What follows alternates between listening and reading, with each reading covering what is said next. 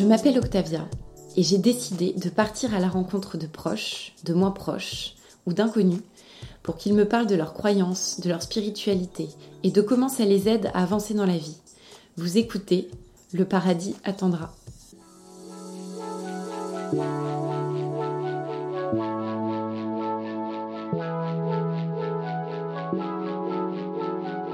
Je suis devenu celui que j'avais peur de devenir, un sceptique, un agnostique, même pas assez croyant pour être athée. C'est avec ces mots qu'Emmanuel Carrère décrit sa nouvelle condition de non-croyant dans son livre Le Royaume. Une personne agnostique affirme son ignorance face au grand mystère de l'existence et préfère douter de tout que de s'enfermer dans des certitudes. Mais sur quelle base solide s'appuyer pour construire son existence et son bonheur quand on doute de tout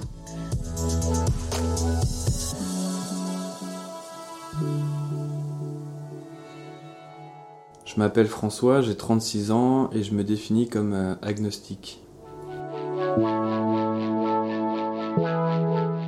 En théorie, je suis baptisé, donc je suis, euh, je suis chrétien catholique. Voilà, je suis, dans les registres du diocèse. Alors un jour, j'ai eu une espèce de... Enfin, c'était dans mon cours de caté, c'est sûrement la seule chose que j'ai retenue parce que ça m'a un peu perturbé sur le moment. Parce qu'on demandait à la dame qui nous faisait le caté, mais comment on sait euh, qu'on est croyant? Et elle nous a dit, euh, bah, comparer ça à une situation du quotidien, c'était dans le fait de croire dans une bêtise, dans un détail. Tu te demandes si tu as oublié ta trousse. Bah, en fait, quelque part, euh, le fait de se le demander, bah, c'est tu crois en la possibilité de l'avoir oublié. Donc s'interroger sur sa propre croyance en Dieu, en fait, le, le, simple fait de se poser la question, pour elle, c'était déjà y croire un peu. quoi.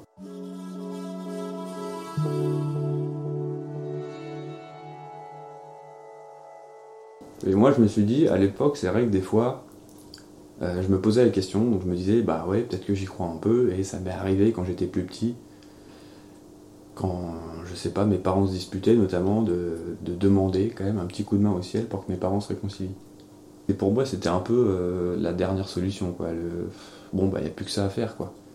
Mais bon, quand t'es petit, tu sais pas, donc euh, le fait que ça marche, oui, j'aurais pu associer ça à un miracle. Avec le temps, non, euh, j'ai développé un esprit euh, très, scientifique, très cartésien, et, et pour moi, tout était explicable, ou ce qui ne l'était pas, le serait un jour, par la science. Et me disant que quand même, la religion, ça consistait beaucoup à dire que c'était un bon moyen d'expliquer l'inexplicable.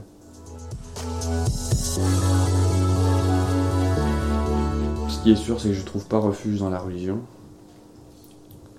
De toute façon, je pense qu'on irait chercher des solutions dans la religion euh, quand il n'y en a pas euh, de concrète en fait. Hein. S'il y a une solution qu'elle existe, bon bah t'essaies de l'appliquer. Si on a plus, c'est à ce moment-là que tu te tournes vers la religion pour demander à une force supérieure de changer le contexte, de changer les choses pour que en fait la solution euh, ou bien existe d'un coup, ou bien que ça se résolve tout seul. Et quelque part, euh, le christianisme te dit bon, bah, c'est Dieu qui l'a voulu, euh, il faut que tu l'acceptes.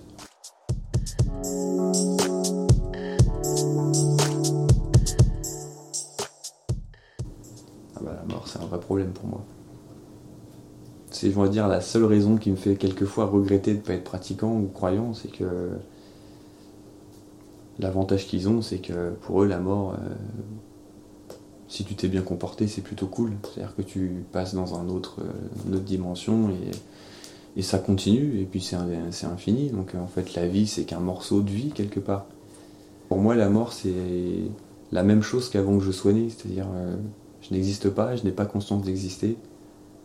Et pour moi, quand, quand, je, quand je mourrai, ce sera pareil. Ce sera, je serai plus là, mais j'en aurai pas conscience non plus. Mais du coup, c'est effrayant de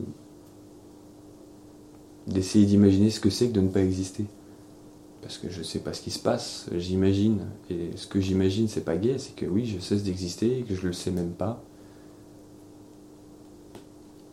Comment j'ai pu, comment j'ai pu, entre guillemets, exister pendant des milliards d'années sans le savoir? En gros, c'est comme si 4 milliards d'années étaient passées en une seconde, et clac, je nais, et là, le temps passe de manière complètement différente. Et à ma mort, ça devrait recommencer, et en même temps, euh, je trouve que la solution euh, des religions, qui consiste à dire souvent qu'il y a une vie après la mort, ça me parle pas, parce que pour moi c'est trop facile, c'est une espèce de théorie que l'homme a inventée pour se rassurer.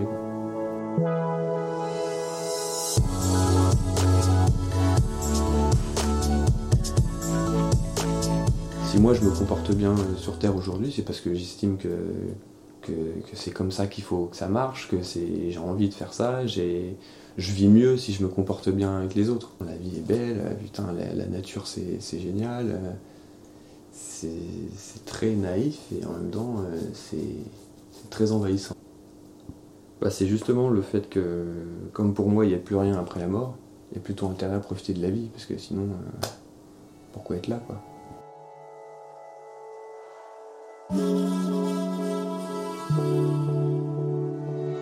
Et si au fond, le contraire de la vérité, c'était la certitude?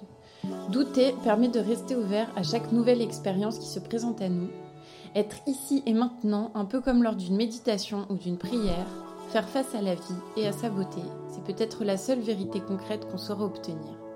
Savoir la savourer, source de grande joie.